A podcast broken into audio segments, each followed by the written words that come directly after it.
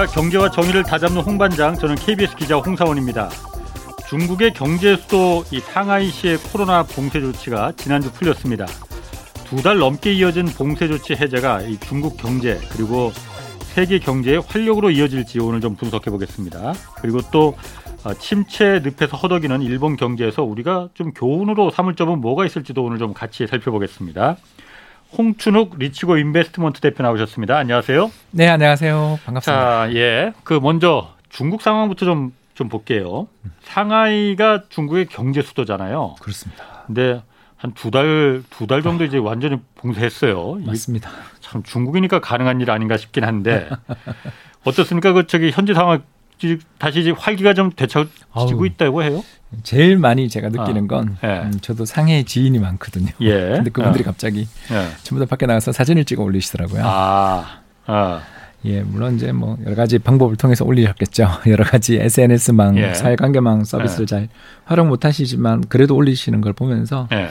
아, 다들 풀려났다. 그런 항구도 지금 다 열린 건가요, 그러면? 예, 이제 점진적으로 열리는 것 같더라고요. 아. 그 제가 이야기를 들어보니까 어 그 고위험, 중위험 지역은 아직 안 풀린 것 같고요. 예. 그래서 2,200만 명 정도 되는 네. 시민들이 이번에 풀리게 네. 됐고 그래서 어, 디디 추신 같은 예. 어, 공유 차량들 있지 예, 않습니까? 예. 이런 예. 공유 차량 영업도 재개가 되고 어. 그리고 버스나 전철 같은 대중교통도 다 되고 있기 때문에 음. 순차적으로 정상화될 거라고 뭐 보여집니다. 중국 같은 경우 이번에 상하이 봉쇄로 중국만 그 대가를 치는 게 아니고 뭐 전 세계가 다 그 피해를 받, 본 거잖아요. 제로 코로나 정책이라는 게 이 중국도 중국 정부도 좀 느낀 게 있을 것 같긴 한데 어느 정도나 영향을 미쳤습니까 이게? 일단 어, 소매 판매가 11% 감소. 아. 11%. 그러니까 중국이 한 해. 보통 성장률 목표가 5%인데 예. 그 그 중에 이제 전체 중국 경제 구조를 이렇게 살펴보면 소비 지출이 좀 적은 편이긴 해도 한 40%는 예. 차지하는데 예. 그 40% 정도 차지하는 소비 지출의 어. 10% 이상의 손실이 발생했다라는 건 예. 거기 하나만 놓고 우리가 당장 보더라도 그해 성장률 한 4% 포인트 깎아 먹는 어. 이렇게 상당히 큰 부분의 충격이 발생했고 또 중요한 게 또 이 상하이 지역이 물류의 또 중심이에요. 예. 예, 그렇죠. 세계 최대의 그 컨테이너 항구인 양산항도 거기 예. 있고 그래서 얼마 전에 이렇게 위성 사진 한번 보시면 예. 양산항 주변에 서해 그 앞바다 그 양쯔강 하구에 예. 끝도 없이 배들이 정박해 음. 있는 예. 그냥 하염없이 기다리고 있는 그 사진을 보시면 떠, 떠 있는 바다 위에.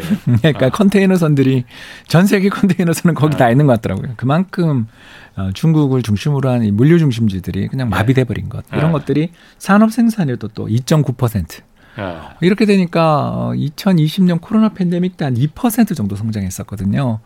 그거에 비해서 이제 올해 성장률 목표는 5.5%였는데 예. 이건 뭐 일단 현재로서는 달성 불가능한 거고 예. 상반기는 거의 끝났으니까요. 아. 그래서 하반기에 이제 본격적으로 성장을 어, 촉진시키기 위해서 이제 여러 가지 정책들 뭐 이런 것들도 펼쳐지고 할 텐데 예. 방금 우리 홍 기자님 이야기하신 것처럼 이번 일이 초유의 일이 예. 물론 뭐 2020년에 세계적으로 다 했지만 예. 2022년에 이러는 건 처음 보니까 예. 투자자들 입장에서 이제 두 가지 걱정거리가 좀 생긴 거죠. 첫 번째는 이또 또 베이징 그럴까? 지금 아, 뭐 예, 예. 몇몇 구들 베이징의 예. 몇몇 구들도 병세, 봉쇄되고 있다는 이야기가 있는데다가 최근에 뭐 계속 원상이 원숭이 두창부터 시작해서 예. 또 새로운 조합된 바이러스들이 아. 있다 그러는데 그러면 그게 어, 그 뭐라고 표현해야 될까 치명률은 낮으면서도 확산 속도가 음. 높은 바이러스가 새로 만약 유입되면 예. 또 봉쇄할 거냐 아, 아. 뭐 이런 거에 대한 그 불확실성들이 너무 커져버린 거다가 아. 두 번째는 이제 이 과정에서 경제가 되게 안 좋아지면 중앙은행이 할 수 있는 일이라는 게 정해져 있잖아요. 금리 인하죠. 그래서 이번에도 0.15% 포인트 인하했는데 중국은 인하 그 인하주 내렸어요. 예, 내리고 예. 있는데 예. 이제 미국은 6월에도 또 그리고 0.5% 올릴 것 같으니까 자 이렇게 되면 이제 우리가 투자자들이 다들 마음속에 있는 한 가지 이 어. 걱정거리가 딱 내는 게 야, 2015년처럼 그때 미연준이 첫 번째 금리 인상이 2015년 음. 그렇죠. 말이죠. 예. 예, 그거 앞두고서 이제 뭐 칼 베스 혹시 기억나시는지 모르겠습니다. 이 유명한 헤지펀드 매니저인데 이름이 예. 지금 요새 들리지 않죠. 어. 그때 이제 어, 중국 위엔나에 대해서는 환투기 공격을 하다가 음. 패배한 그 예. 펀드 매니저 음, 이야기입니다. 음. 그러니까 그때 어마어마한 헤지펀드의 그 중국 위엔화에 대한 어떤 약세 공격, 이 예. 통화의 가치는 떨어질 거니까 이걸 미리 어. 팔아놓고 난 시세 차익을 얻을 거야 이런 음. 포지션이죠. 예. 이런 식의 환투기 포지션까지 겹쳐져 가지고 2015, 16년 굉장히 변동성이 컸었는데 지금 이제 투자자들 보기에 야 이거 중국 일단 믿을 수 있냐? 이게 또또 예. 또 시작되는 거 아니냐? 그리고 두 번째 경기 무슨 수로 부양할 거냐? 어. 이런 불확실성들이 좀 시장에 여전히 잠복돼 있는 것 같습니다. 그래서 지금 상하이 봉쇄되면서 한 두 달간 지금 외국인 외국 자본들이 계속 빠져나갔다면서요. 어, 뭐 이게- 2월부터 4월까지는 우리 돈으로 57조 원이 뭐 세 달 연속 빠져나가서 그런 경우는 세 달 연속 빠져나간 건 처음이라고 하던데. 예, 2020년 초 이후 처음입니다. 아. 예, 그보다 이번이 조금 더 규모가 큽니다. 예. 예, 이게 이제 블룸버그에서 보도된 건데요. 음, 전반적으로 보면 어, 그 올해 예. 그 국제금융연구소라는 세계적인 연구소가 있는데 거기서 예. 어, 자본 유출 규모가 음.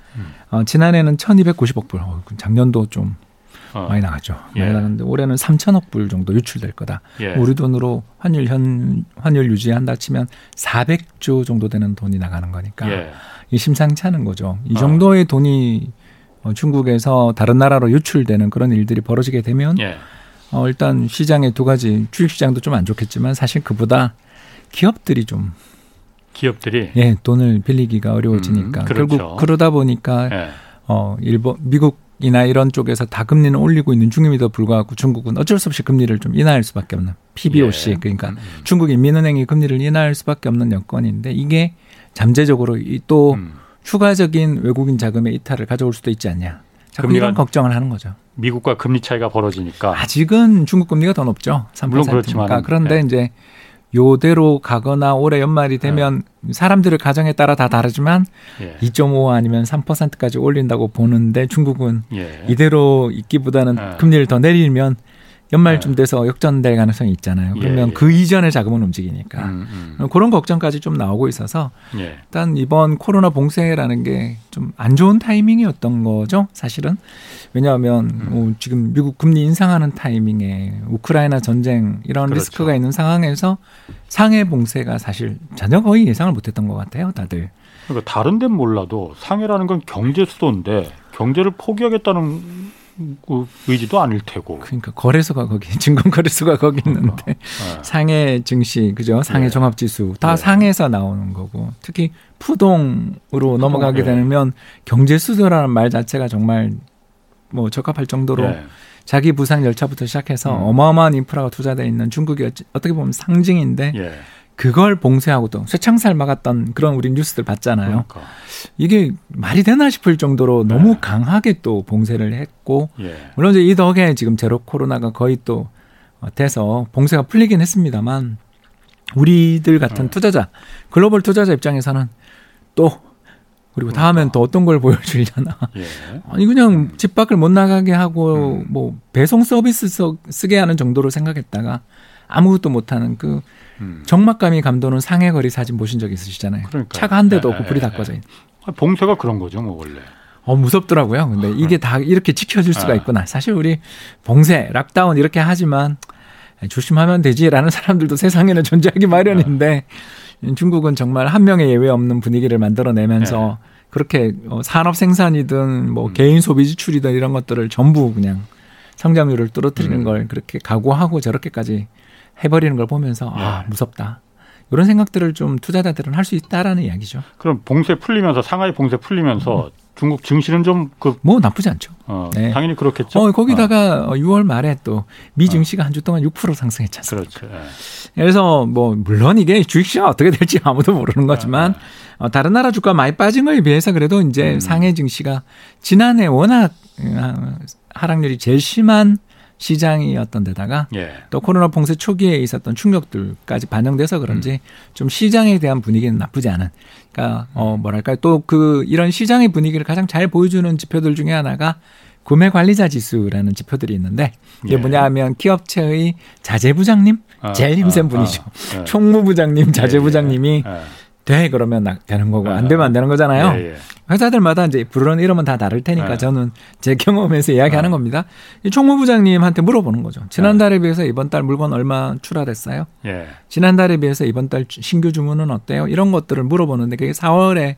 얼마까지 내려갔냐면 43인가까지 내려갔었던 게 5월 달에는 그래도 조사 시점이 절묘해가지고 이제 락다운 풀릴 때니까 예. 조사를 하니까 한 47, 8까지 나오더라라는 거죠. 그런 거 아. 보면 아 확실히 음. 이걸 뭐 전부 다 다 기다리고 있다가 자 만세 부르면서 음. 야 공장 돌리러 가자. 예. 현재 이런 분위기는 조성돼 있어서 예.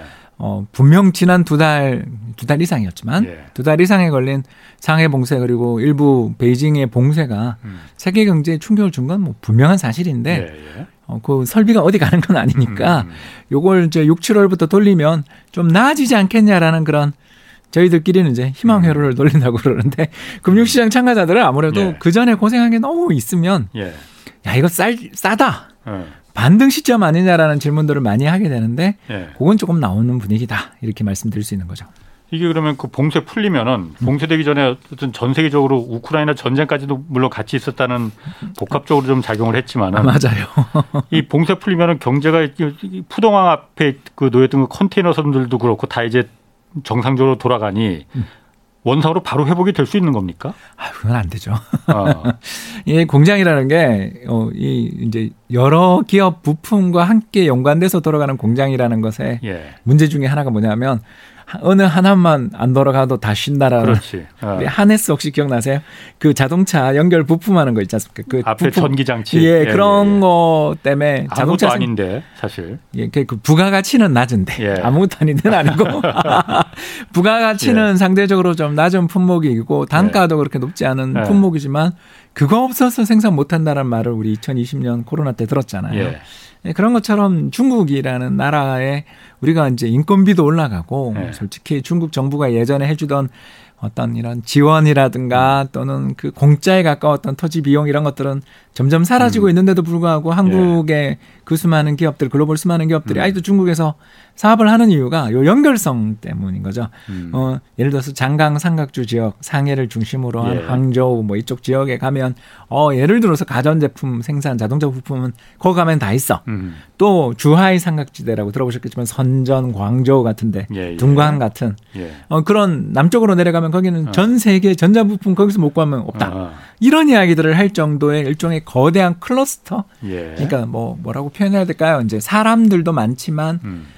좀 이렇게 노하우를 가진 사람들을 쉽게 구할 수 있는 음. 여기가 펑크가 나면 바로 여기서 좀 어떻게 보면 어, 금방 어, 만회를 해줄 수 있는 예. 이런 것들을 구할 수 있다는 점 때문에 중국의 그 양대 공업지대가 지금까지 잘 돌아가고 있는 거고 음. 어, 2018년 미중 무역 분쟁 이후에도 아직까지는 그래도 돌아가는 게 예. 그 경력을 가지고 있는 분들 때문이었는데 이제 문제가 이 두 달 동안 사람들이 어, 그렇지. 상해라는 가장 중요한 생산의 어떤 클러스터 이 예. 모여 있는 곳이 꼼짝도 못하는 상황에서 그냥 이렇게 손만 빨고 있었을 리는 없잖아요. 당연히 그렇죠. 예, 어. 그러면 이제 그분들이 또 다른 도시로 어. 일을 하러 가셨을 음. 수도 있고 기업들 입장에서 보면 또 공장에 먼지를 털어내고 새로 생산을 하려고 보니까 또 어, 거기는 아까 이야기했던 좀 중중 중점 지구나 뭐 이런 지구여서 거기는 안 돌아가요. 이럴 수 예. 있으니까 한두 달 정도는 좀 걸린다고 봐야 되겠죠. 예.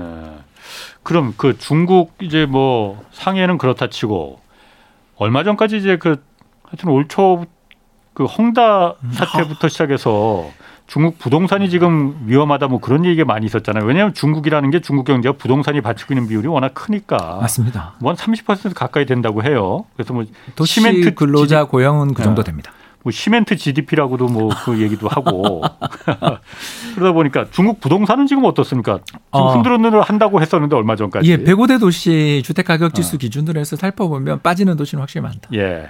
예. 네, 그런데 뭐 중국이라는 도시 자, 그 나라 자체가 일단 한 해에 10% 20%씩 계속 달려오던 부동산 시장이라 그런지 예. 그렇다고 해서 또 뭐 마이너스냐 예. 이거 전국 단위로 정말 침체의 늪에 빠져들었냐라고 하려니 그냥 예. 보합 정도가 현재 4월까지 데이터를 저희들은 보고 있는 중이니까 5월은 이제 또 아직 안 나왔으니까요. 예. 예. 현재까지만 놓고 보면 아이고 힘이 없군. 예. 아 그리고 좀 몇 군데 더 어려움을 겪겠다. 예. 왜 그러냐면 우리나 중국이나 어, 음, 돈은 없는데 경제 성장은 해야 되고 도시에 사람들은 몰리는데 건물은 지어야 되는 이 완전히 정말 어떻게 보면 굉장히 고난이도의 저글링을 하고 있는 거잖아요. 예. 예. 그래서 우리도 그랬었지만 어, 우리는 이제 신도시를 개발하는 음. 방식으로 그 어마어마한 도시에 몰려든 인구들에게 집을 만들어주는 형식으로 했다면 중국은 어떻게 하냐면 지방 도시들이 가지고 있는 그러니까 토지는 기본적으로 정부 거니까 그렇죠. 지방 정부가 가지고 있는 토지들의 이용권들을 건설사한테 팔고 예. 그럼 건설사는 돈이 없잖아요. 그 돈을 줘야 되니까. 음. 그럼 어떠면 하면 우리처럼 똑같이 분양을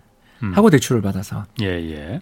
음. 사업을 하는 거고요. 그게 홍다 모델이죠. 음. 그래서 지방 정부와 개발업자들은 한 몸이라고 볼 수 있습니다. 음. 지방 정부 입장에서는 만성적인 재정 문제들 예. 그래서 중국 경제에 대한 공부를 좀 하다 보면 지방 정부 위기에 대한 주기적인 어떤 이야기들 음. 경고들이 계속 나오는 게 예. 지방 정부가 가지고 있는 세수 기반이라든가 이런 것들이 중앙 정부에 비해서 상대적으로 좀 못한 편이고 음. 우리도 그렇지만 지방 정부들은 대부분 또 부동산 경기에 매달 매우 어, 연동돼 있는 거죠. 음. 예. 특히 중국은 자기들 보유하는 땅을 파니까 이게 이제 더 심각하게 연결돼 있다 보니까 이제 지방 정부의 어떤 윤택함, 지방 정부의 경제 성장 그리고 거기서 성장률이 잘 나오면 중앙 정부로 발탁돼가는 이런 시스템들을 가지고 있다 보니까 과잉 건설을 하다가 이제 지금 홍다가 저렇게 엎어진 거잖아요. 예, 예. 요 상황에서 코로나가 네. 끝도 없이 2년이 지나도록 하면서 락다운을 또 그것도 가장 수요가 센 예. 어, 이 상하이 어, 지역을 음. 중심으로 해서 이렇게 걸어버리게 되니까 당연히 전부 다 어, 브레이크가 걸렸고 실제로 최근에 나오고 있는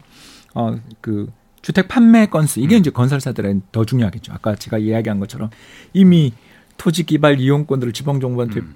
주고 그걸 또 분양받고 대출을 받아서 어떻게든 음. 집을 지어야 되는 이런 뭐 헝다, 헝다 같은 데는 건설사가 시행사거든요. 정- 네. 중국은 우리하고 좀 달라서 시행사가 워낙 큰 우리나라는 뭐 현대건설, 대우건설들이 거기는 크지만은 중요한- 건설사들은 네, 별로더라고요. 시행사들이 워낙 여기가 실, 일종의 어. 거의 금융기관이에요. 예, 그러니까 그렇지. 그렇게 예, 보여지더라고요.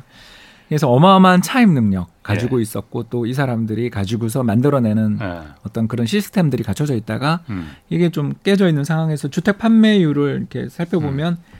주택 판매 감소율이 보면 지난 4월 기준으로 해서 마이너스 예. 58.6%. 음. 그러니까 돈이 안 돌겠죠. 예. 예, 아까도 이야기했지만 이게 사실상 우리 홍 기자님 이야기하신 것처럼 시행사니까 예. 돈안 돌면 큰일 나거든요. 그렇죠. 또 어. 우리 시행하다가 개발 과정에서 엎어지는 프로젝트들이 얼마나 많은지는 사실 우리는 잘 몰라서 그냥 지나가고 어. 그랬구나 그러지만 예. 특히 2010년, 11년 한국도 엄청 났었잖아요. 예, 예. 아, 그게 하우스포 사태로 사실은 같은 음. 면이 있었습니다. 뭐 요즘도 그렇다는 얘기들 좀 나오긴 나와요. 아, 뭐 그게 아- 그- 그 얘기는 이제 나중에 하시고. 이게 10년마다 오나요? 2010년, 11년 그 저축은행 사태 때가 예. 저는 잊혀지지가 않는 게 예. 어, 어떻게 이렇게 많이들 갖고 계시나요? 하고서 이제 공부를 해보고 아.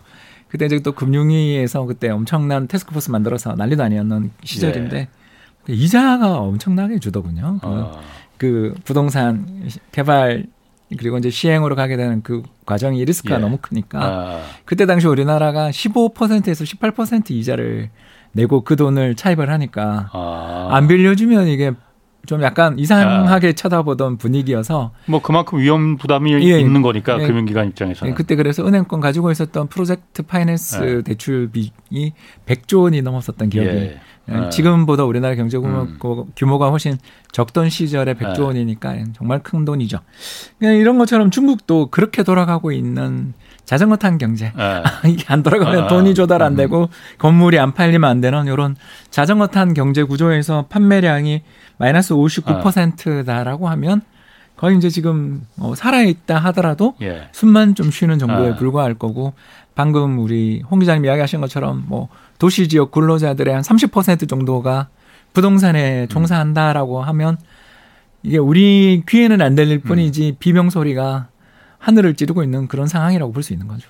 이게 중국 정부가 그런데 애초에 부동산 헝다 사태가 일어난 과정을 좀 지금 다시 한번 복귀를 해보면은 아, 중국 시진핑 정부가 아, 과거에는 일, 일종의 그 선불론 먼저 부자 된 사람들을 먼저 키워서 저 사람들 봐라 열심히 일하면 부자 우리 저렇게 될 수 있어 우리도 이 돈 맛을 좀 알아야 돼라는 걸 좀 보여줘서 선불론으로 가다가 이러다 보니까 빈부격차가 너무 커지니까 공동 부유라는 거로 다 같이 잘 살아야 된다. 그게 원래 사회주의 이념이니까 그쪽으로 간 거잖아요. 그러다 보니까 공동 부유를 막는 게 이제 이른바 알리바바 뭐 텐센트 같은 big tech 기업들 그렇죠. big tech. 너무 이제 큰 그 부자가 돼 버리니까 격차가 너무 커지니까 거기부터 이제 좀 어, 철퇴를 가하기 시작하다. 그다음에 또이 공, 다 같이 잘 사는 걸 막고 빈부격차를 크게 하는 게 부동산이다 해서 부동산 기업들을 다 지금 이제 돈줄을. 한 거잖아요. 네. 그- 그럼 그게 이제 아 이러다 보니까는 중국 경제가 날아가게 생겼네. 해서 지금 다시 부동산을 지금 어, 부양하는 그래서 뭐 대출 금리도 낮추고 부동산도 각종 규제도 철폐 뭐 좀 없애고 이런 거잖아요.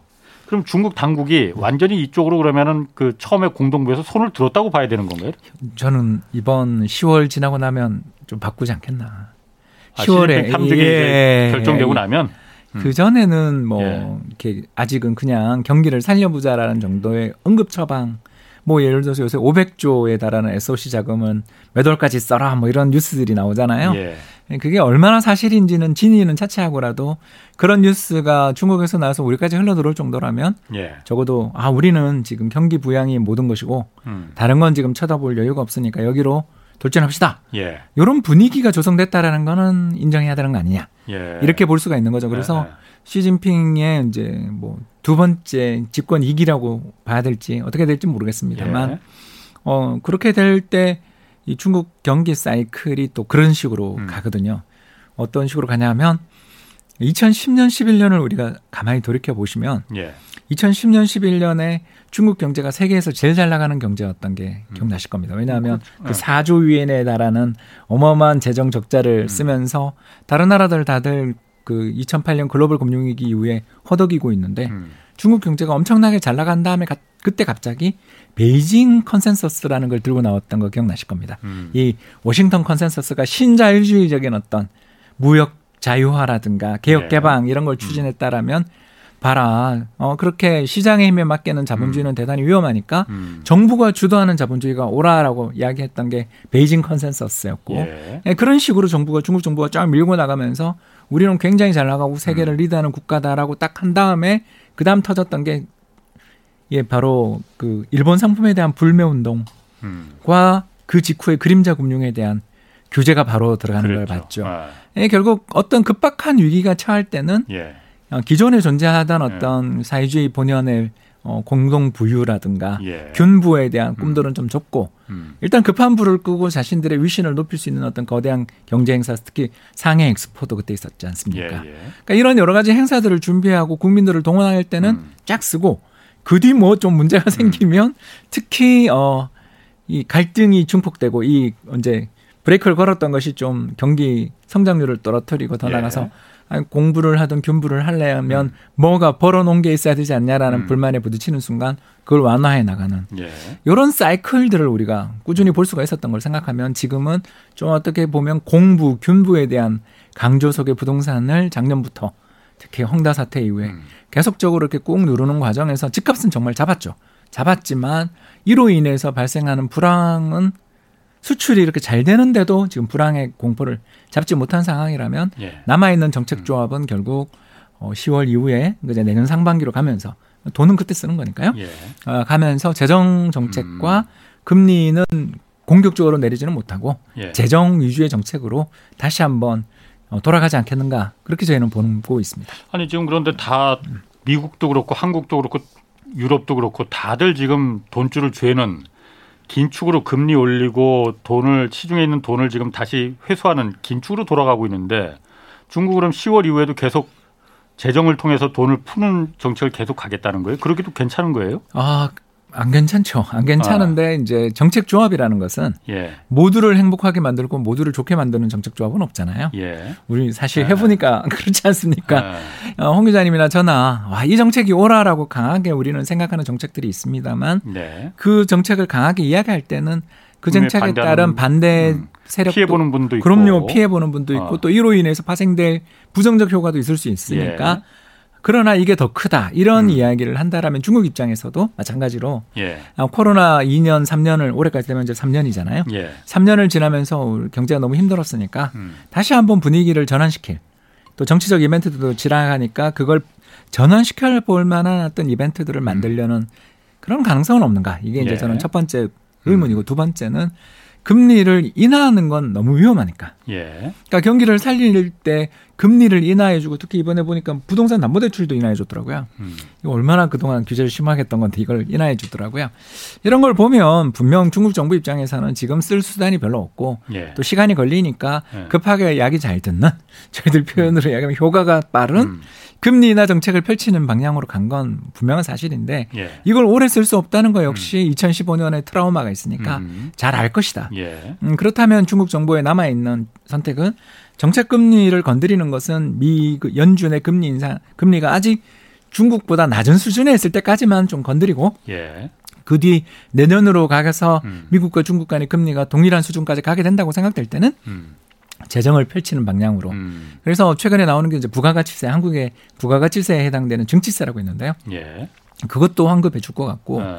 또그 이구 환신 뭐 이런 거 혹시 기억나십니까? 그 구형 자동차를 예. 폐차하거나 팔면 예. 신차 살 때 혜택을 막 주는 보조금 같은 예 거. 보조금을 어. 지금 준다는 이야기가 있습니다. 어. 거의 확 정된 것 같아요. 예. 그래서 자동차를 비롯한 각종 내구재에 대한 소비 촉진을 예. 지금 거의 이게 언제 일인가 싶은데 예. 10여 년 전에 아무튼 하던 걸 다시 강하게 펼칠 가능성이 있지 않냐라는 그런 이야기가 지금까지는 전기차만 그런 혜택들을 주고 음. 네네. 그랬었는데 전기차에 대한 보조금들은 점차 축소되고 있는 건 우리 예. 알고 있는 바와 같은데 이제 다시 이런 내구재에 대한 소비 촉진 정책들로 돌아가는 건 이건 상당히 큰 재정 적자를 감내하는 건데 그러니까.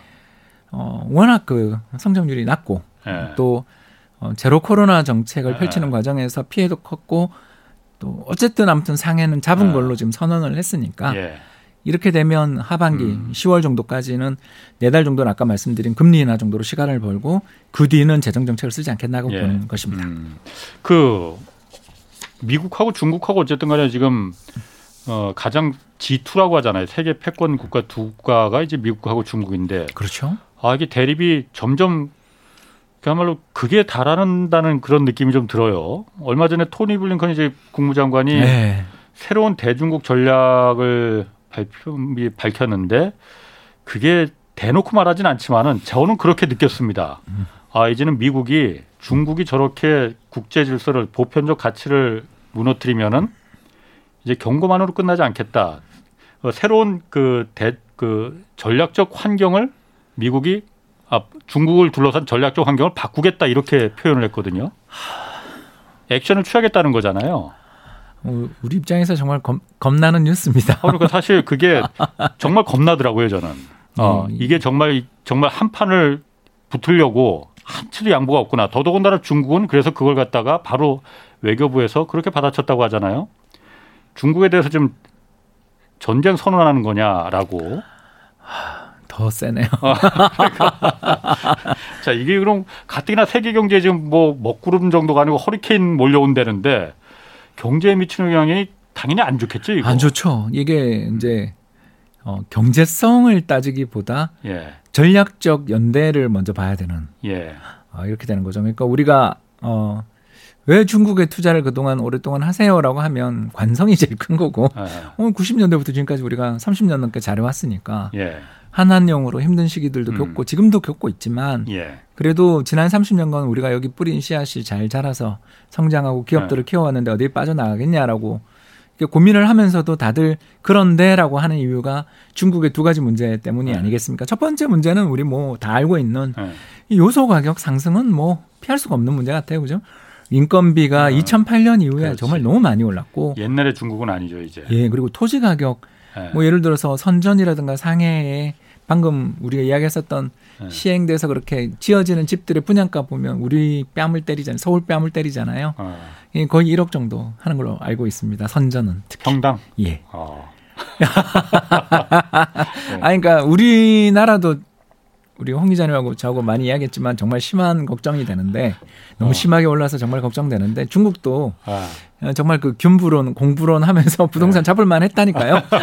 예. 작년에 저 왜 저러나. 예. 왜 저러나라고 이야기를 하면 아니, 땅도 넓은데 그렇게까지 비싸요? 그러니까 이제 그 어, 전국의 부자가 다 이 몰려드니까? 나는 성공했어. 아, 그러면서 어, 몰려. 배불런 휴가 그렇잖아요. 예, 예. 값이 비싸야 잘 팔리는 예. 어, 자기만의 성을 만들고 싶은 예. 그런 지역들이라는 게 결국 연해에 있는 일선 도시들 아니겠어요. 예. 그래서 선전, 상해, 뭐 또는 어, 북경, 텐진 예. 또는 충칭 뭐 이 정도 도시들인데 이런 도시들에 살고 싶은데 아시는 것처럼 거기 지방 정부는 부유하니까 예. 개발 그렇게 한 번 이렇게 크게 한번 할 때는 모르지만 예. 이미 자기들은 부유하니까 굳이 그렇게 개발을 많이 할 필요는 없잖아요. 그러니까 공급은 상대적으로 제약되는 예. 다른 지역에 비해서 제약되는 편이고 예, 그러다 보니까 그렇게 된 것 같고요. 이제 두 번째 이야기를 조금 하자면 예.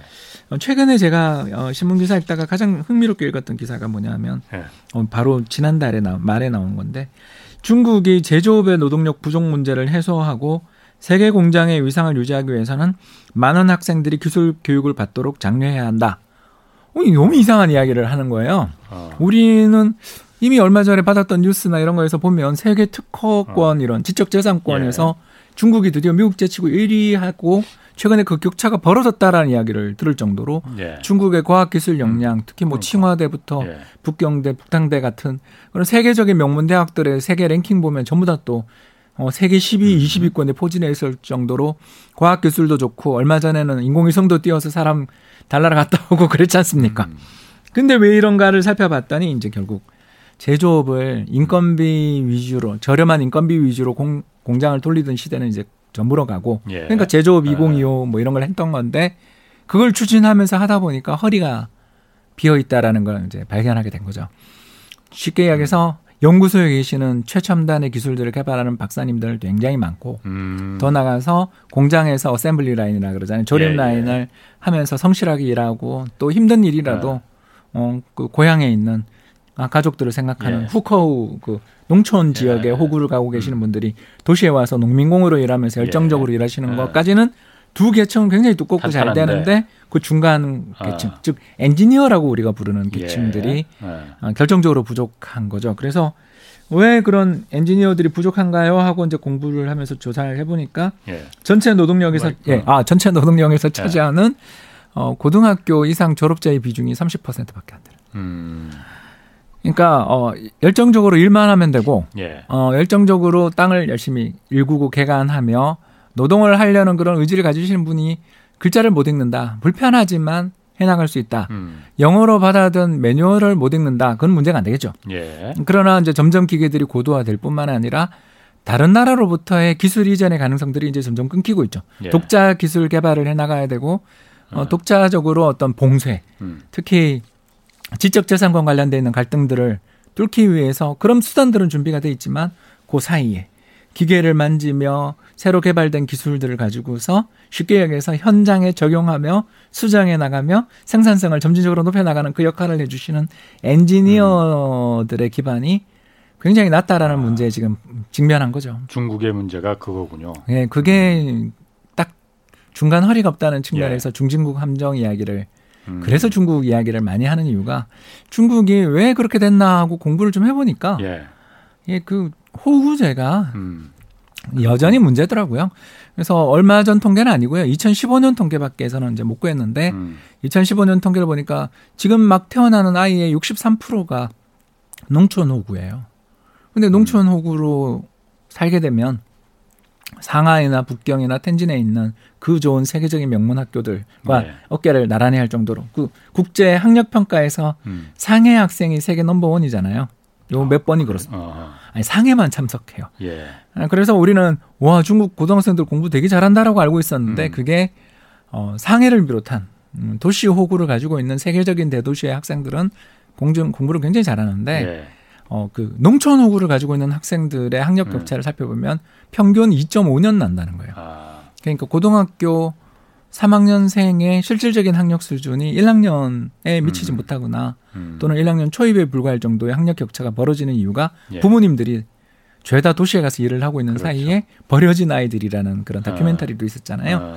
네, 그런 상황에서 있다 보니 중국 정부가 요 시간을 좀 벌어야 되는 거죠. 음, 음. 이제 어, 이 도시에서 일할 수 있는 이런 제조업에 일할 수 있는 아주 좀 고등교육을 받은 근로자들을 확보하는 데는 시간이 좀 필요하잖아요. 그렇죠. 예, 그 시간을 확보하는 중간에 어떤 매개고리로 쓸수 있는 게 결국은 좀 이제 야, 우리 음. 조금만 지나면 고도 선진 국가가 되니까 우리 좀 성장률은 좀 음. 떨어뜨리더라도 저기에게 의지하지 말고 이제 힘든 길을 좀 가자. 애국심으로 우리 한번 예. 해쳐보자 이런 분위기를 했던 건데 여기 코로나로 이렇게 예. 경기가 너무 나빠지고 부동산까지 이렇게 되니 이 정책은 쓰면서도 여기 언제 어마어마한 재정을 투입하고 있거든요. 예. 그게 예전에는 아까 아, 그래서 아. 지방에 있는 중고등학교가 전부 재정이 지방 정부 재정이었어요. 어. 그래서 선생님 한 명당 몇백 명의 학생이 있는 학교들도 많았대요. 예. 근데 이걸 전부 중앙 정부가 재정을 아. 투입해서 머리는 그 음. 좋으니까 아니 뭐 음, 음. 동아시아 국가 국민들 음. 학생들이 머리 정말 좋잖아요. 그래서 그 씨앗을 음. 뿌려놓은 지는 이제 좀 됐으니까 나올 때는 됐는데 그때까지 성장이 멈추면 안 되잖아요. 그 재원을 예, 누가 예. 마련합니까? 예. 그러니까 이런 그 아주 어려운 어. 힘든 딜레마군요. 딜레마에 지금 빠져 있다 보니 그거네. 그래서 부동산을 아. 아 그러면 이제 부동산 부양하면 되는 거 아니야? 이렇게 해버리면 음. 또 격차가 더 커지고 구조조정이라는 게 과연 가능할까? 그리고 우리나라 기업들도 예. 요첫 번째 문제는 어. 그래도 견딜 수 있는데 두 번째의 이, 어, 이 엔지니어링 능력을 가지고 있는 분들의 임금은 정말 크고 또 고용이. 어려우니까 음. 음, 그래서 철수를 고민하고 여기에 음. 미국이 외교적인 그런 거 플러스 예, 안보적인 그런 부분까지 하면 에이 나가자. 이걸 촉발하려는 거 아니냐. 음. 여기는 저의 해석입니다. 중국이 처해 있는 그런 상황에서 야, 아, 여, 가능성이 있습니다. 예, 이거 예. 정말 여기 있어야 되나 말아야 되냐를 예. 진지하게 고민하고 예. 있는 분들에게 예. 안보적인 문제까지 하면 에이 가자 짐 싸자 음. 이걸 유발해서 미국으로 결론은 그거겠죠. 와 그래서 저는 경제 전쟁이라는 표현이 지금은 정말 맞는 묘사다. 아, 아, 이런 생각을 하게 되는 것 같습니다. 알겠습니다. 중국은 이제 거기서 점점 정리를 하고 예. 일본도 사실 저는 중국보다 요즘 일본이 더 좀 흥미롭습니다. 아, 일본 같은 경우 일본 일단 지금 그 경제 상황 좀 어때? 간단하게 좀 예, 분기별로 어.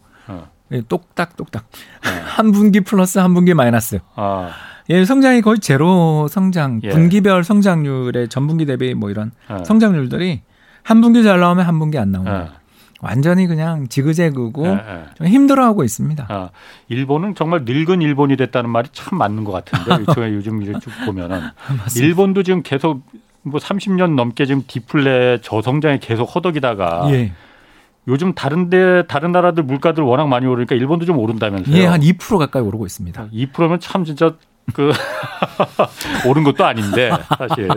근데 일본 같은 경우에는 오히려 이 물가 상승하는 걸 어, 반기고 있다. 예. 어 그리고 통화 정책도 지금 일본은 계속 예. 그 그, 예, 긴축 안 하고 그냥 양 양쪽 완화 계속 하고 있는 거잖아요. 맞습니다. 돈 계속 풀고 있는 예, 거잖아요. 거기서 더 나가서 yield curve control이라고 해가지고요. 예. 장기채 금리도 통제하고 있는 30년짜리 채권 예, 있잖아요. 예. 이런 거가 어. 아직 1%가 안 됩니다. 왜 그런 거예요, 그러면? 이게 돈을 풀다 풀다 보면 언젠가 예. 인플레가 나는 순간 예. 경제가 살아나지 않겠냐라는 희망을 갖고 아베는 물러났지만 아, 예. 아베가 임명했던 예. 구로다는 예. 여전히 지금 기시다 아, 정권과 어, 합이 잘 맞는 아. 그런 여건이라고 볼 수 있는 거죠. 그러니까 물가 물가가 좀 계속 어느 정도 계속 좀 올라야만이 임금도 오르고 음. 그래서 사람들이 지갑을 열어서 물건을 사고 그 선순환 구조가 돌아간다는 거잖아요. 그리고 부채도 아, 부담이 줄고 부채 누구의 부채? 일본 정부 정부의 부채. GDP 240%잖아요. 예, 예. 그 어마어마한 부채를 짊어지게 됐던 가장 어. 큰 이유가 뭐냐면 결국 경제가 디플레가 났기 때문인 거죠. 그렇죠. 왜냐하면 이자는 옛날에 발행했던 채권은 2% 3%짜리 이자는 계속 지급이 돌아오는데 예. 경제는 제로 성장 마이너스 아. 성장을 하게 되고 예. 정부의 세금은 안 거쳐요. 예. 우리도 그렇죠. 예. 우리도 아니 이 사람 소득의 몇 퍼센트의 예. 세율을 하는 거는 다 돼 있는데 그 소득은 비율이 아니고 절대 금액이에요. 예. 그렇죠. 우리 갑근세 월급쟁이들 갑근세 보시면 6천만 원 이상이면 뭐 이제 사실상 세금이 이제 중과 구조로 넘어간다든가 예. 또는 법인세 같은 경우는 2억 넘어가면 중과로 간다든가. 예. 그러니까 전부 절대 금액이에요. 그러니까 네. 인플레가 발생하면 예. 자동으로 세금이 잘 거쳐요. 음. 그리고 과거에 발행했던 채권들의 빚이 예. 허공에서 녹아버리겠죠. 그렇죠, 왜냐하면 그렇죠. 제로금리 네. 1%로 금리를 발행해 놓은 채권들이 있지만 지금 시장 물가가 예. 경제의 물가가 예를 들어서 5%다. 예. 이 5% 물가로 이렇게 가면 대충 우리가 계산을 해보더라도 12, 13년이면 실질 가치가 반토막 나는 음. 그런 일들을 겪어 볼 수 있기 때문에 일본 음. 입장에서는 세 가지를 다 노린 거죠. 홍사원 기자님 말씀하신 것처럼 야 물건값 올리다 보면 좀, 야, 좀 기다리면 물건 더 안 싸죠. 더 비싸지기만 하니까 지금 소비하세요. 음. 두 번째 아니 물건값이 이렇게 오르는데 제가 어떻게 삽니까? 음. 사장님 좀 올려주십시오. 음. 아, 임금도 좀 오르고. 올리고 그리고 어. 기업들은 또 이익도 많이 나니까 올려주고 이세 번째가 정부가 지고 부채. 있는 이 말도 못하게 어. 큰 부채를 어. 어떻게 보면 허공으로 날려버릴 수 있는 거죠. 자 그런데 예. 궁금합니다. 네. 그 일본이 그렇게 바라고 바라던 물가가 오르는 게 이제 겨우 오르기 시작했는데 반긴다고 하는데 맞습니다. 이 인플레가 사람들이 너도나도 그냥 그막그 폭발적으로 소비가 늘어나서 나 저 물건 오늘 안 사면 내일 오르니까는 저거 없어지기 전에 빨리 살래 이게 아니고 국제적으로 석유값 올라서 원자재값 올라서 구리값 올라서 이래서 오르는 거잖아요. 여기다 어, 어, 엔화 약세까지. 어 엔화도 약세가 돼서 수입 물가가 오른 거고 맞습니다. 이게 그럼 일본 정부가 반길 일입니까? 그건 아니라고 생각하는데 예. 이제 그나 그러. 그러, 이익이 더, 크, 예, 어. 이익이 더 큰 거 아니냐라는 어. 입장으로 밀어붙이고 있는 거죠. 이렇게라도 물가가 오르면은 어쨌든 반응을 할 거다 시장이 한 1년 더 올라봐라 사람들 예. 안 사겠냐 예. 지금은 사람들이 예. 어, 물가가 오르니까 어, 살 물건이 음. 내 똑같은 소득으로는 물건을 살 수 있는 양이 줄었네 예. 그럼 나 안 사가 답이잖아요 지금은 예. 그러니까 예. 한 분기 플러스 한 분기 마이너스 성장하고 있는 거거든요 그러니까 일본 정부가 하고 싶어 하는 것은 물론 거기 7월에 또 선거도 있습니다만 아무튼 이 정책을 밀어붙여서 수입 물가가 오르든 어떻게 됐든 일단 인플레이션이 오른다. 앞으로 계속 될 어. 거라는 기대를 어, 1, 2년으로는 안 되겠지만 예. 수 3년 심어줄 수 있다면 예. 사람들의 소비 패턴 길들여져 예. 있던 예. 일본 사람들이 그냥 저축만 하던 패턴이 그렇죠. 이제 깨질 예. 것이다라는 희망을 예. 갖고 그러면서 어떻게 보면 우리도 지금 오늘 여기서 우리 홍 기자랑 저랑 와 저 나라 이상해 이러고 지금 방송하고 있잖아요. 이런 방송을 일본 내에서도 하면서 야 이러다가 어 정말 인플레 나는 거 아니야라는 예. 이해되시죠? 일시적인 물가 상승이 아니라 예. 이, 이러다가 계속 물가가 오르는 거 아니야? 예. 라는 그런 기대를 갖게 만들므로써 예. 어, 드디어 전환을 시켜보자. 음. 이런 의지를 가지고 있는 거죠. 결국 경제는 심리인데 예. 어, 우리가 불황에 대한 정의를 물으시는 분한테 제가 늘 하는 이야기가 아, 여름에 예정했던 여행 계획 항공권을 어. 다 캔슬하시고 예. 앞으로 열심히 살아야 되겠다. 음. 저축을 많이 해야 되겠다라고 생각하는 그런 환경이 곧 불황이다. 음. 왜? 나의 소비는 다른 사람의 매출인데 예, 예, 우리가 그렇습니다. 모두 저축만 늘리고 예. 소비를 하지 않으면 결국 우리는 어, 점점 악순환에 빠져들 뿐인 거잖아요. 예, 예. 그런 악순환에 빠져들 수밖에 없다라는 건 우리는 다 알고 있잖아요. 예. 그러다 보니까 이런 사람들의 심리를 어떻게든 자극해 보려는 거죠. 어차피 이대로 가면 더 노령화 심해지고 국가 부채 더 커지고 그리고 세계적으로 보더라도 세계적인 경쟁력을 가지고 있는 음. 튀어나오는 예. 우리 이제 저희들 표현으로는 갑자기 툭 튀어나오는 그런 거대한 벤처 기업들. 예. 그러니까 우리나라 주식 시장에서 벤처 기업들이 너무 비싸게 들어온 거 아니냐. 예. 그래서 우리가 혼을 내고 있지만 주가 빠지는 게 혼을 내는 거지만 예. 문제는 일본에 그런 회사도 없다. 음. 제가 우리나라 벤처 기업들을 좋아하는 건 아닌 거 아시죠? 너무 공급 물량이 많았다. 제가 맨날 이야기 하잖아요. 예. 아, 주식 가격도 너무 비싸게 너무 예. 한 번에 주식 시장에 그렇게 공급이 많이 몰리면 이것도 시장이 안 좋아요. 예. 이렇게 이야기하면서 제가 싫어하지만 속도를 조절하자. 그리고 좀 예. 심사를 이렇게 많이 들어오려고 할 때는 엄격하게 하자는 이야기지. 예. 이런 현상은 굉장히 좋은 거잖아요. 왜냐하면 그 예. 사람이 돈 받아서 어디 이상 에이, 이상한 데 쓰기도 하죠. 어, 많습니다. 많습니다.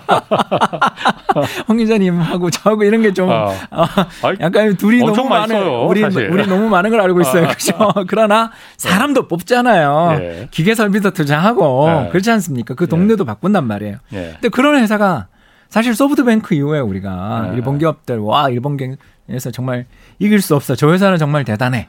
아니면 와 저 회사는 음. 정말 우리가 해보면 언제 저 회사를 이길까 싶은 음. 그런 생각이 들어라는 기업들이 없다는 게 아니라 점점 줄고 새롭게 시장을 바꾸는 기업들이 안 나오는 환경까지 만들어내는 거잖아요. 음. 그러다 보니까 일본 입장에서 그들이 가지고 있는 특히 지금 집권 자민당이 가지고 있는 네. 입장은 이대로 가면 우리가 말라 죽는다. 네, 네. 그리고 그 거대한 중산층이라는 것도 노인 인구 대부분인데 노인들 네. 자꾸 장수 리스크가 너무 크니까 예. 어, 이에 따르는 또 의료비 지출 부담도 커지고 있는 상황에서 네. 자꾸 돈을 쓰고 유산을 주기보다는 죽을 때 돌아가실 때까지 쥐고 있으려 들잖아요. 예. 그러니까 돈이 돌지 않는 음음. 음. 이런 환경을 부수는데 바꾸는 데는 인플레가 약이다. 최고다라는 아베가 2012년 10년 전에 했던 그 주장을 어, 다른 건 안 들리는 척하고 그러니까 이게 좋은 인플레가 아니고 나쁜 인플레인데도 불구하고 일단 인플레는 그나마 아쉽다 그냥 무조건 어떤 인플레든 무조건 우리는 반기겠다. 그러다 보면 바뀔 거다. 아, 알겠습니다. 예, 이거 인디안 기후제 같아요. 아. 그 비가 올 때까지 기후제를 그 결과가 결과가 어떻게 될지는 뭐 모르겠지만 뭐... 아, 뭐 궁금합니다. 나중에 하여튼 결과를 한번 보죠. 그리고 엔저 정책도 네. 아베 정권부터 시작해서 아베노믹스라고 해서 일부러 엔저를 계속 정책적으로 밀었잖아요. 맞습니다. 그래야만이 우리가 일본 기업들이 수출해서 많이 많이 벌어들여. 그래야만이 기업들이 국가를 끌고, 끌고 나가는 거야 했는데 음. 요즘 그 상황도 좀 바뀌었. 엔저가 사실 엔화가 엔화 가치가 너무 떨어졌잖아요. 그렇습니다. 나쁜 엔저라고 그래서 지금 이게 아. 보니까는 우리 일본 기업들한테 하나도 좋을 게 없다라고 일본 기업들도 지금 자성의 목소리를 내고 있어요. 맞습니다. 왜 그러냐면 원자재 값이 안 그래도 오르는데 예. 이걸 더 올리니까 예. 게다가 내수 시장에 물건을 팔아야 되는 회사는 예. 예, 표현이 그렇습니다만 죽을 맛인 거죠. 어. 왜냐하면 원가 부담은 예. 끝없이 올라가는데 아까 디플레이 이야기했잖아요. 예. 미국 일본 소비자들은요 가격을 올리는 회사를 응징해요. 음. 그러니까 어, 값싼 제품 어. 단종시키고 보통 그렇게 하잖아요. 예, 예. 비싼 신제품을 내는 게 비싼 신제품 내는 회사가 어려움을 겪는 경우가 너무 많아요. 어. 일본 소비자들이 한 예. 30년 물가 빠지는 거에 적응해가지고 예. 가격을 올린다라는 것 자체에 일단 익숙하지 않은 데다가 어, 이런 익숙한 어떻게 보면 늘 보던 풍경을 바꾸는 그런 회사에 대해서 나쁜 회사라는 생각을 한다라는 거예요. 그러니까 제가 일본 출장 가서도 거- 제가 놀란 게 예. 임금이 올라가는 걸 그쪽 친구들은 생각을 안 하더라고요. 아, 안 하죠. 임금 안 올라가는 게 당연하다고 생각하더라고. 슬프죠. 아니 그래서 예. 그래서 도대체 이렇게 얘기하면 이제 거기서 다, 아. 다시 이제 꼰대가 되니까 여기까지만 예, 예. 하고요. 그러니까 그게 일본의 경제 이 최대 문제인 거죠. 예. 이 심리. 음, 우리 홍 기자님이 이야기하신 그 기업체들은 그러니까 예. 일본의 내수 기업들이 많은 거죠. 예. 일본의 내수 기업들 입장에서는 원가 예. 상승 부담만 있지 제품 가격 전가도 못 하니까 예. 우리는 이거 N 약세 불황이다. 음. 이렇게 느낄 만한 거죠. 반대로 이제 일본 수출 기업들은 예. 사실 뭐 이번에 그 작년 세계 자동차 판매량 통계 한번 보신 적 있었으면 아시겠지만 일본 도요타와 2위 그룹의 격차가 엄청나게 벌어진 걸 보셨을 겁니다. 그러니까 유일하게 천만 대 이상 판매한 데는 도요타밖에 없었어요. 예. 어, 전 세계 다 모든 음, 자동차 회사들이 반도체 수급난으로 그렇게 힘들었는데도 예. 왜 도요타는 그렇게 잘 나가는가? 예. 뭐 우리 이런 걱정을 좀 그리고 특히 예. 세계적인 그 로봇 회사, 어, 공장용 로봇 회사 같은 예. 그런 회사들처럼 압도적인 수출 경쟁력을 이미 가지고 있었던 기업들 입장에서 본다면 엔저는 뭐 거의 이건 최고의 어떤 성장의 기회가 되는 거죠. 그래서 음, 전체적으로 보면 일본 경제가 예전에는 다 나빴다가 별로 그냥 그렇군요. 수출 기업도 경쟁력 잃어버리고 내수도 안 좋았다면 아베노믹스 이후에 엔저 네. 상황이 진행된 다음은 내수는 여전히 안 좋은데 예. 수출 기업들의 이익은 꽤 많이 나는 음. 그래서 영업이익단 그렇군요. 혹은 어, 수익성 면에서는 일본 기업들 최근에 굉장히 좋습니다. 그 일본 얘기가 왜 남의 일 같이 느껴지지가 않냐면은 얼마 전에 한국은행 이제 이창용 총재도 그 얘기를 했어요. 이 한국이 저성장의 늪에 빠질 가능성 이거 무시하지 못 배제할 수 없다라고 했거든요. 일본이 지금 30년째 이제 40년째 저성장의 늪에 빠지는 거잖아요. 한국이 그 전철을 밟을 가능성 어떻습니까? 어- 있습니까? 부인할 수가 없는 거죠. 네. 왜냐하면 일본 경제가 가러 갔었던 길을 우리가 어떻게 보면 예. 카피캣 좋게 이야기해서 카피캣 나쁘게 예. 가면 뺏겨서 예. 어떻게 보면 일본이랑 우리나라 경제의 성장 구조 또는 그 산업 구조가 정말 너무 비슷하잖아요. 예. 음, 그러다 보니까 일본 경제 저렇게 고생하고 무너지는 걸 보면 우리도 저런 위험에 처할 수 있다라는 걱정이 드는 거고 그럼 음. 예. 일본이 왜 무너졌냐 하면 음. 결국 어, 돈 빌려서 재테크 하다 망한 나라잖아요. 그래서 그 투자의 여력을 잃어버리고 예. 은행들- 한꺼번에 무너 그렇죠. 거품이 한꺼번에 터져버리는 예, 바람에 그렇죠. 13개 시중은행이 지금 3개 남았죠. 예. 그러니까 이- 이런 상황이 펼쳐지게 되는 것을 막기 위해서는 우리는 어떻게 해야 되나? 예. 음, 딱 답이 보이죠. 가계 답 부채를 뭡니까? 잡아야 되는 거죠. 가계 부채를. 그게 잡을래 잡 안 잡으려고 안 잡는 게 아니잖아요 지금 못 잡는 거 아니에요? 어, 의지 부족도 있었죠. 아, 어, 그러니까 제가 우리 홍사원의 경제쇼에 와서 제일 네. 혼나는 곳이 바로 여기인데 저는 전세 자금 대출을 잡아야 된다. 예. 아니 그 아, 우리 시- 시청자분들이 예, 예, 야 그러면 돈 없는 사람 어떻게 하라고 저 사람 아. 너무 나쁘다 이렇게 이야기하실 수 있어서 예, 예. 이 말씀을 드리는 게 참 저도 답답하고 힘듭니다만 예. 저는 재정은 이럴 때 쓰자라는 거죠. 음, 음. 그 월세로 전하는 피할 수 없는 기존이 예. 월세에 대해서 우리 공제 연말 맞습니다. 정산해주고 예, 예. 대신 어, 전세에 대한 대출들을 음, 어떻게든 좀 브레이크를 걸므로써 예. 2020년, 21년 같은 어마어마한 그런 네. 갭 투자는 지금 좀 막아야 예. 가계 부채 문제가 경제 전체의 위기 더 나아가 음. 우리 걱정했던 것처럼 일본처럼 저렇게 되는 거 아니냐라는 예. 그런 걱정을 하는 걸 차단하는 음, 가계 부채를 어, 좀 줄이고 맞습니다. 건전하게 만드는 게 지금 제일 중요한 정책 과제가 아닌가 그렇게 지금 생각합니다. 새 정부의 가장 큰 정치 해결해야 될 문제가 바로 그 가계부채 뭐 네. 그겁니다. 맞습니다. 자 오늘 여기까지 하겠습니다. 지금까지 홍춘욱 리치고 인베스트먼트 대표였습니다. 고맙습니다. 감사합니다. 내일은 박종훈 KBS 기자와 유럽의 러시아산 석유 금수 조치 그리고 세계 아, 경제 패권 이거 좀 자세히 좀 살펴보겠습니다. 지금까지 경제와 정의를 다잡는 홍반장 홍사원의 경제쇼였습니다.